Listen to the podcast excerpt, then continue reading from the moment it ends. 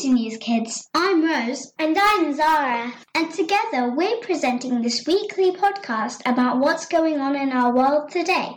Each week we cover top stories across world news, politics, science, technology, entertainment, and arts.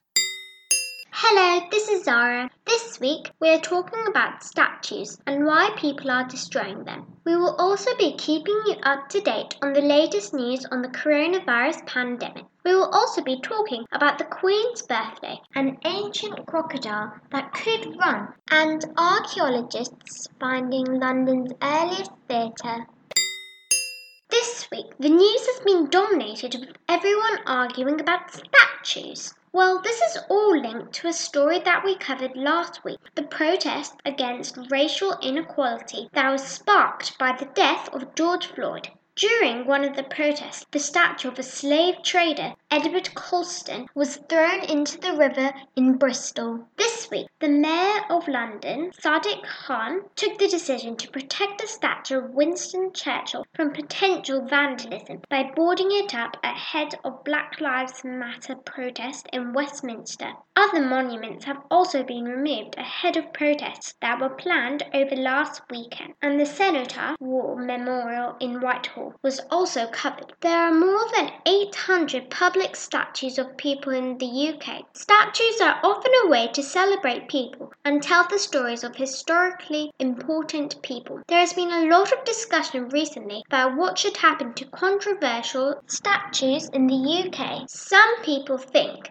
that these statues should not be removed as it is like erasing history. For example, the UK Prime Minister Boris Johnson recently tweeted, We cannot try to edit or censor our past. We cannot pretend to have a different history. Some people think that statues could be removed and put on display in museums so that people could still learn about them. In fact, this week, Winston Churchill's granddaughter said that she was very sad to see the monument boarded up and that if people were so infuriated by seeing the statue, it may be safe in a museum, but Parliament Square would be a poorer place without him. Others think that statues shouldn't be removed, but new plaques could be added and explain both the good and bad things about the person.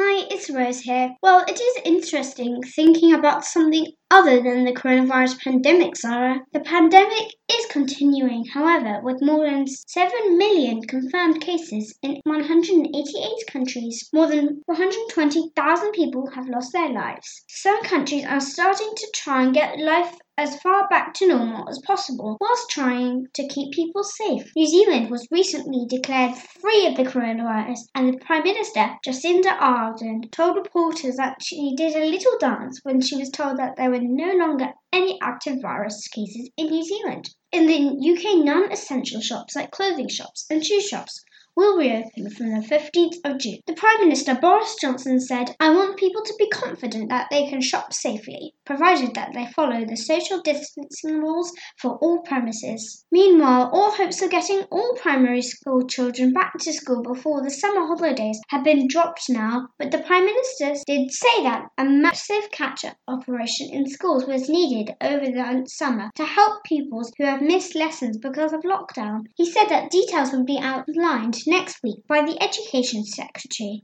We will keep you updated on NewzKidz once these plans are announced. Zara and I are also still waiting for news on what schooling in the UAE may look like in September.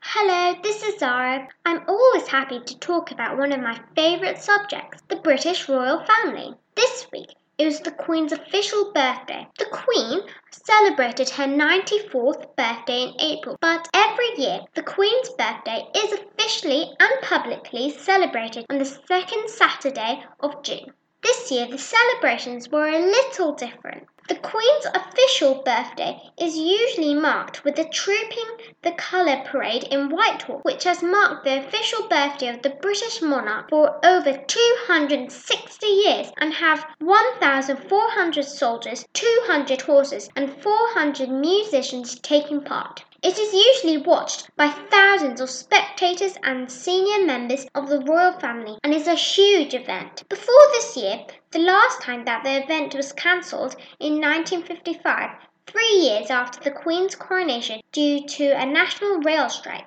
This year, the traditional Trooping the Colour Parade was cancelled because of the coronavirus pandemic. The Queen celebrated her birthday with a small ceremony with Welsh guardsmen and military musicians at Windsor Castle this year, and it was the first time that she has celebrated her official birthday there. In fact, a sovereign's birthday had not been celebrated in Windsor Castle since 1895. The Queen sat alone this year on a dais for the ceremony, and there was a mini trooping performed by a small number of Welsh guardsmen the band of the household division. Care was taken for everyone to be socially distanced throughout. Rose, do you remember why the Queen has two birthdays? I do, Zara. The two birthday tradition for the British monarch started more than 250 years ago in 1748 with King George II, who was born in November and the weather in the UK is pretty bad in November. And as he wanted a big public celebration, he decided that November wasn't the time to do it, and he decided to combine a birthday parade with an annual military parade in the summer. Well, this year, I really do wish that I could have two birthdays. I had an amazing birthday party planned, and then we cancelled it because of the coronavirus. So I really hope that maybe life will go back to normal soon, and I could have the party that I was meant to have to celebrate turning 10.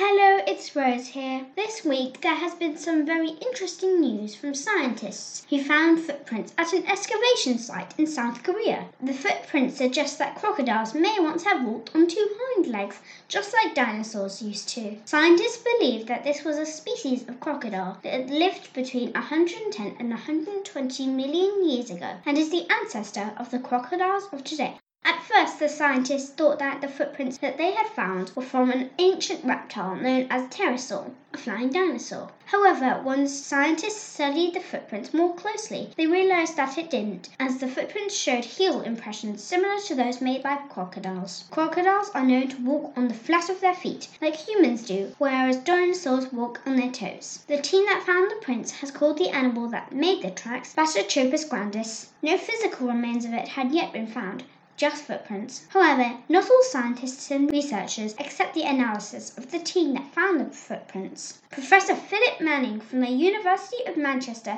who was not part of the discovery team, said that the finding was very interesting, but he did not believe that the footprints were from a crocodile. Thank you, Rose. I've got a new story with some historic findings too. This week, archaeologists discovered what may have been London's earliest theatre. The Red Lion is thought to have been the first purpose built theatre and is thought to have been built in about 1567 by John Brayne. However, there have been about where it may have been located. Now, its timbers, structures, artifacts, and buildings are thought to have been found during excavations in Stepney Way in East London. In January 2019, archaeologists began to uncover a rectangular timber structure made up of 144 surviving timbers with post holes around it, which could have been galleried seating. The excavations were carried out by Archaeology Southeast, which is part of UCL's Institute of Archaeology. Stephen White, who directed the work, said, After 500 years, the remains of the Red Lion Playhouse, which marked the dawn of Elizabethan theatre, may have finally been found. That's all for this week. I hope you enjoyed our show and thank you for listening.